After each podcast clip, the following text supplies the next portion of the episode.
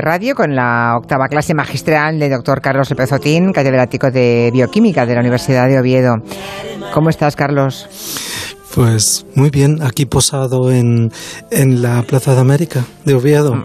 y viendo cómo, cómo, la vida va viniendo, que es algo que acabo de mm. aprender de, de, Juanjo, que en su pueblo en Teberga, un bellísimo pueblo asturiano, eh, pues un señor decía, ¿qué tal está usted? Decía, la vida va viniendo y creo ah. que define muy bien ¿no?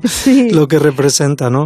Contento, vengo siempre a la emisora eh, caminando y, y, siempre espero encontrarme con alguna cosa con la que empezar, no tener ningún guion para decir, bueno, pues sí, hoy me encontré con que la vida va viniendo, con que me vuelvo a posar en la Plaza América, eh, un sitio bonito, y con una música que me acompaña todo el fin de semana, que es una canción de Silvia Pérez Cruz, que igual la podemos escuchar después para terminar, ah, que habla de la falsa invulnerabilidad de la felicidad. ¿Dónde estará ahora? ¿Dónde estará mañana? Allí la tengo en la cabeza, dándome vueltas, bellísima canción. Pues te la guardamos para despedirte luego. Te la guardamos para los últimos minutos. ya, saben, ya saben que repasamos con el doctor López Otín El sueño del tiempo, que es ese magnífico ensayo sobre el envejecimiento y la longevidad que ha publicado hace mm, ¿Tres meses hace? Sí, unos tres meses, ¿no? Sí, unos tres meses. Tres o cuatro, sí. Que el tiempo vuela, ¿eh? Cuando te das cuenta te ha pasado un mes más o dos más de los que crees. Sí. Hoy va a contarnos alguna de, alguna, no todas las teorías sobre por qué envejecemos, que hay más de 200, fíjense. Pero antes les quiero decir que, si quieren preguntarle alguna cosa a través de WhatsApp, una nota de voz, pues 638-442-081. Si quieren una relación epistolar más próxima para que él eh, les pueda responder. Es tan amable y tan generoso que hay, hay un correo electrónico personal con el que responde solamente a los oyentes eh, individualmente de este programa. Y es El sueño del tiempo, cojan las iniciales ESDT, gelo, todo junto eso, arroba gmail.com.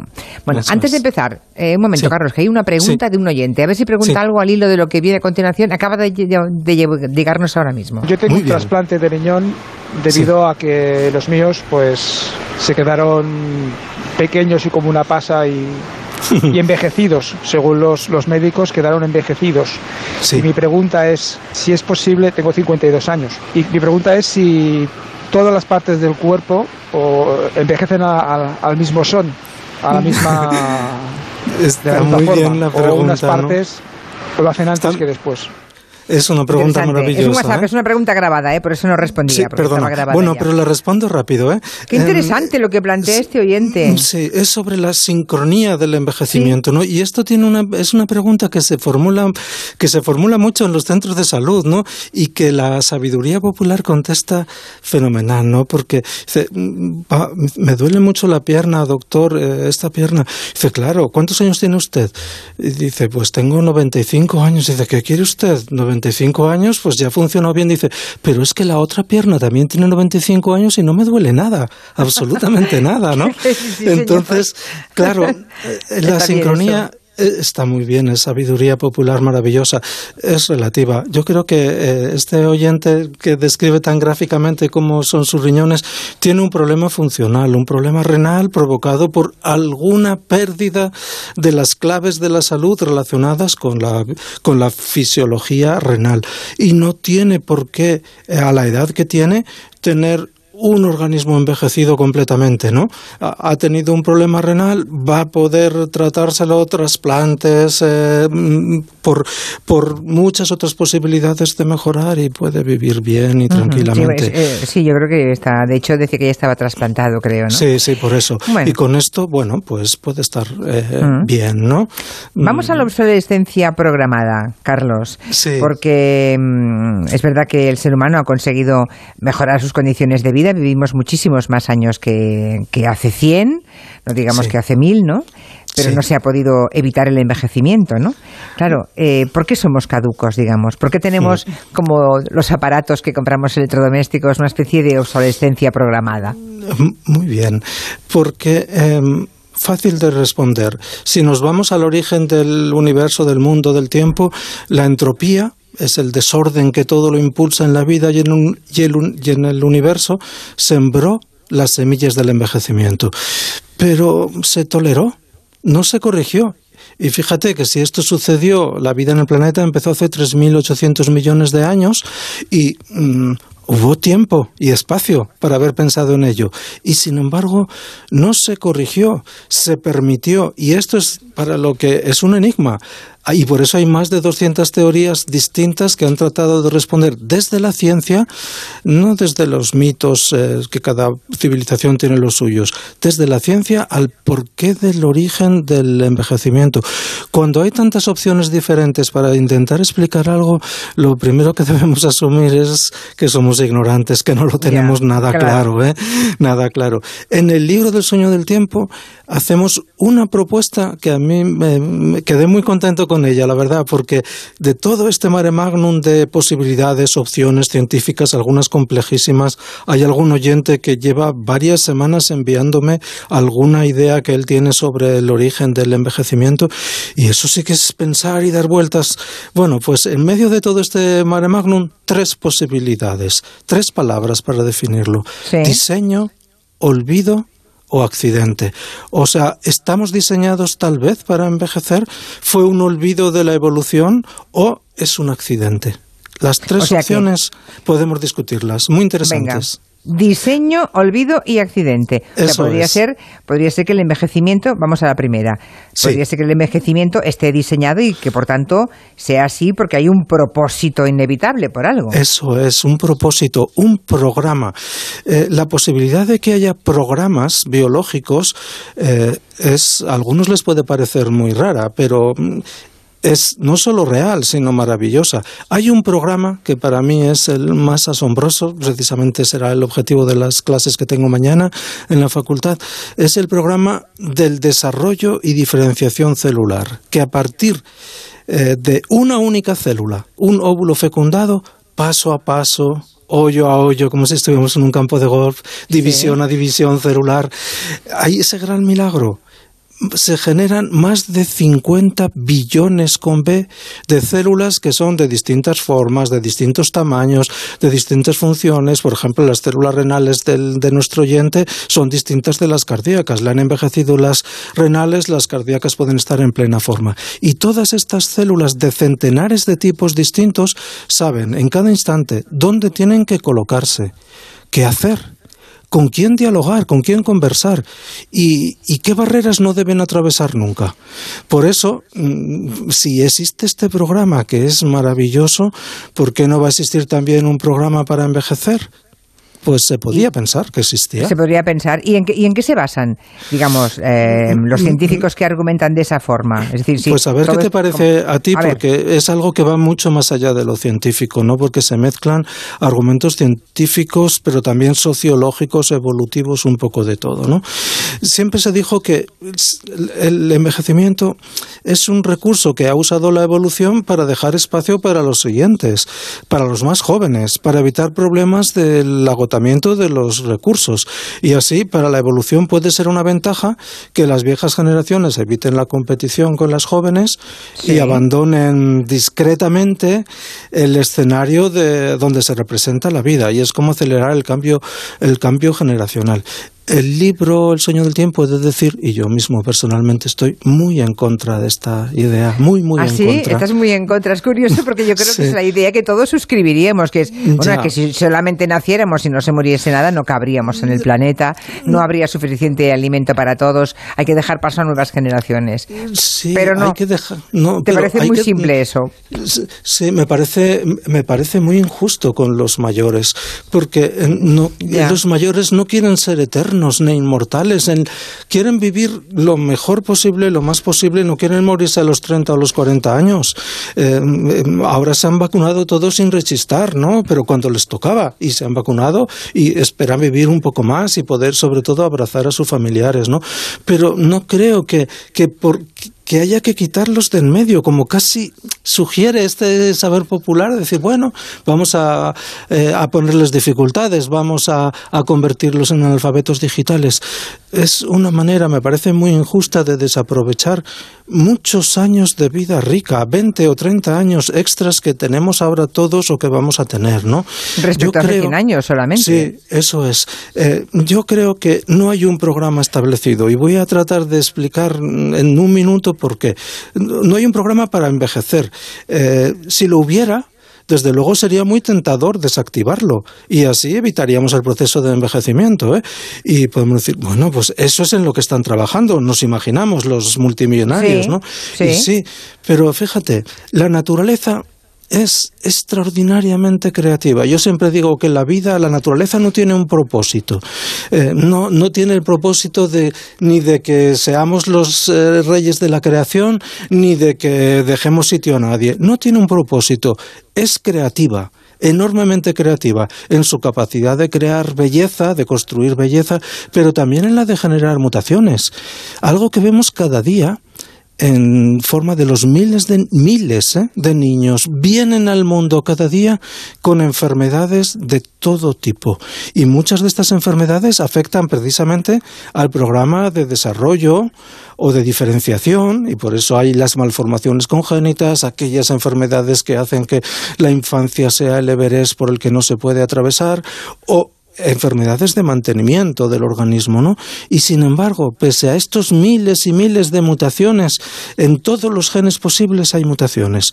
No se ha documentado nunca entre los, no sé, muchos miles de millones de seres humanos que ya han pisado el planeta, ahora mismo estamos ocho mil millones casi al mismo tiempo pisando el suelo, nunca nadie ha sufrido una mutación en el hipotético programa de envejecimiento y se ha vuelto eternamente joven. Solamente Benjamin, solamente Benjamin Button y en la ficción. Sí, en la ficción iba hacia atrás en el tiempo, ¿no? Y eso funciona en las células. Podemos reprogramar las células a lo Benjamin Button, ¿no? Pero las células, no los organismos completos, ¿no? Vale, o sea, no se puede, eh, por tanto, no, lo hay. No, lo hay. No existe el caso. Vale. No, lo hemos comprobado, no lo hemos visto. No hay programas. Hay programas de desarrollo, hay programas de mantenimiento, hay programas de muerte celular, eh, de suicidio celular cuando una célula se siente dañada, se suicida por el bien común.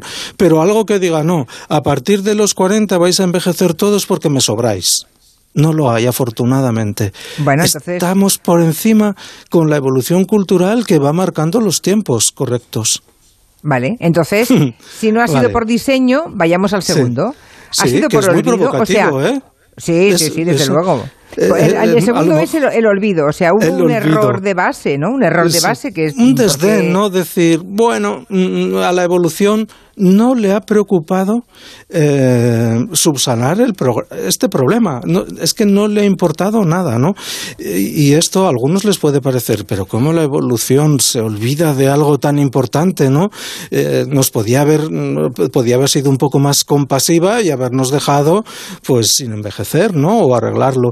¿Y por qué no lo ha hecho la evolución? Por algo muy, muy sencillo, y es porque eh, la evolución se lava las manos sobre el futuro de los individuos de una especie una vez que se han reproducido. Y da igual que sea una especie de insectos que la especie de, de los animales más inteligentes o más bellos del universo. ¿no? Lo que importa es llegar a la edad reproductiva y transmitir los genes a los descendientes. Esta es la marca del éxito, la transmisión de nuestro material genético a los descendientes.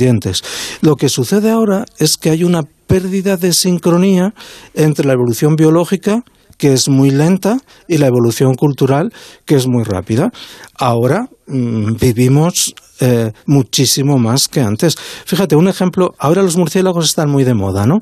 A mí no es que me gusten mucho, ¿no? Porque recuerdo, recordaré siempre un viaje con mi hijo Daniel en, un amanecer por un río eh, sin ningún ser humano y, dije, mira qué belleza, ¿no? En Papúa Nueva Guinea, digo, estos son garzas, Daniel, ¿no? Estaban ahí en un... Dice, garzas, y me miró diciendo, tú no sabes nada, Dice, son murciélagos, ¿no? Digo, si estos son murciélagos, digo, este es el último día de mi vida, ¿no? Bueno, pues pues eh, hace 100 años la vida media de los humanos era menor que la mayoría de las especies de murciélagos, ¿no? Es decir, pues sí que hemos progresado, ¿no?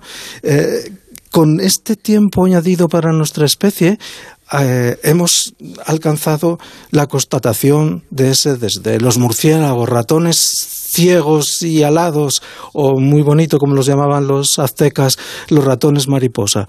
Ellos se la encargaron muy bien de, de acomodarse bien, ser mamíferos pero voladores y con eso han logrado mm, sobrevivir. No han tenido evolución cultural, nosotros sí.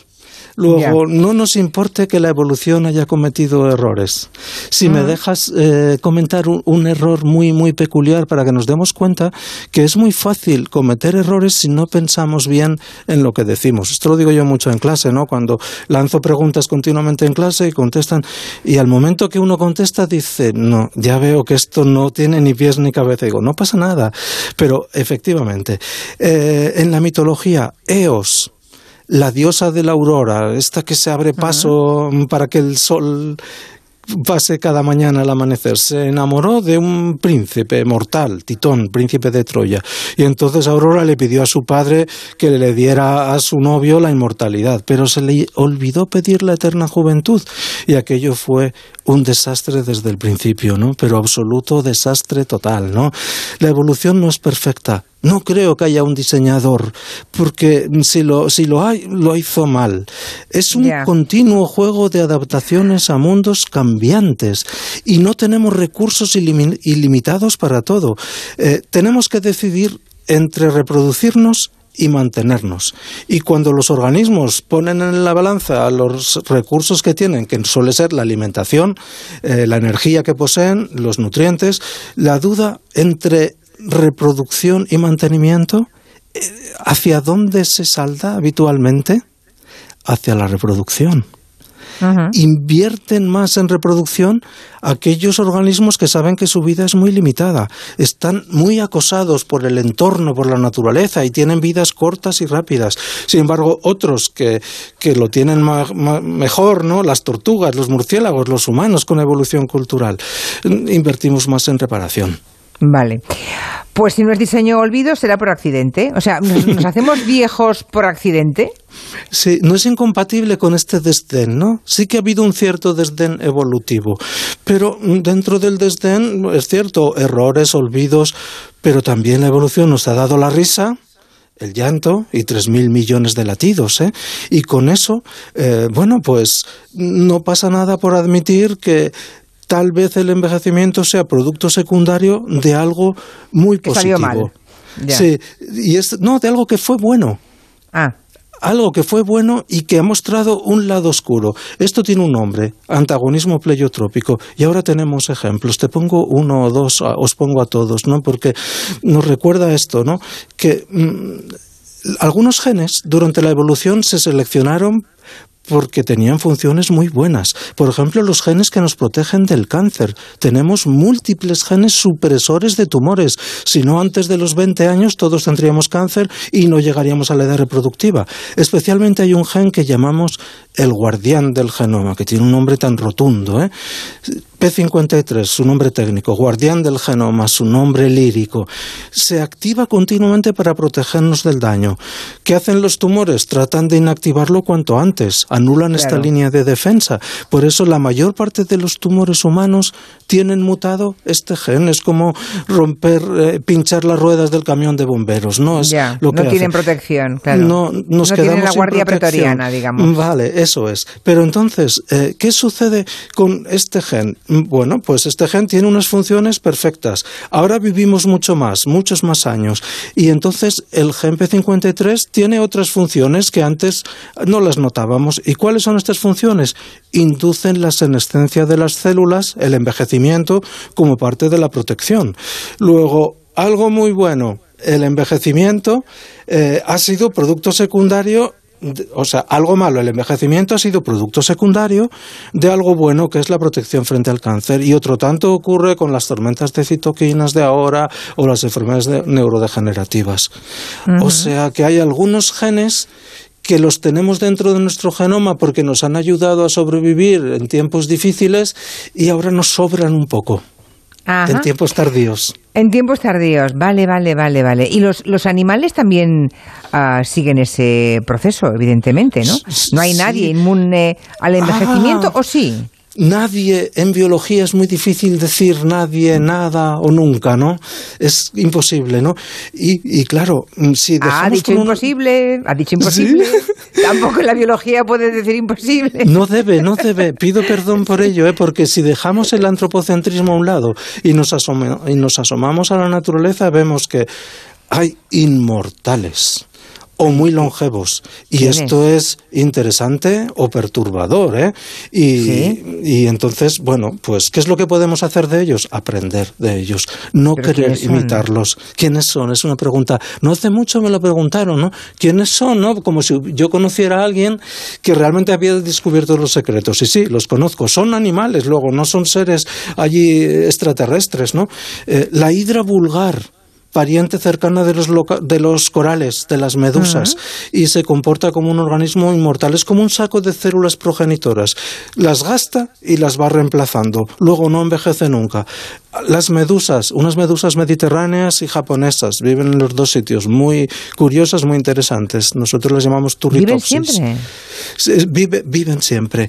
Eh, ciclan cuando eh, entre pólipo y adulto. Cuando están en el estado joven, muy bien, tal, pero después cambian al otro estado adulto y pueden volver atrás en el tiempo y están continuamente.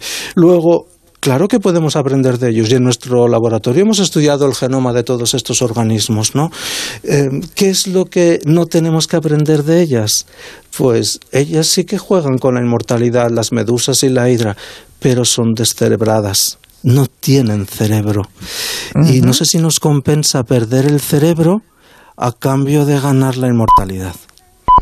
La semana que viene arrancamos con Silvia Pérez Cruz, ¿eh? Porque Vale, genial. tan ¿Qué- apasionados en la conversación no hemos Sí. entrado con Silvia. pero es inmortal. Ellos- esta música es inmortal. El lunes, el próximo lunes. Sí, seguimos. el lunes que viene. Gracias, doctor Vale. López Otín. Un beso. Un placer, ¿eh? Hasta luego. Adiós.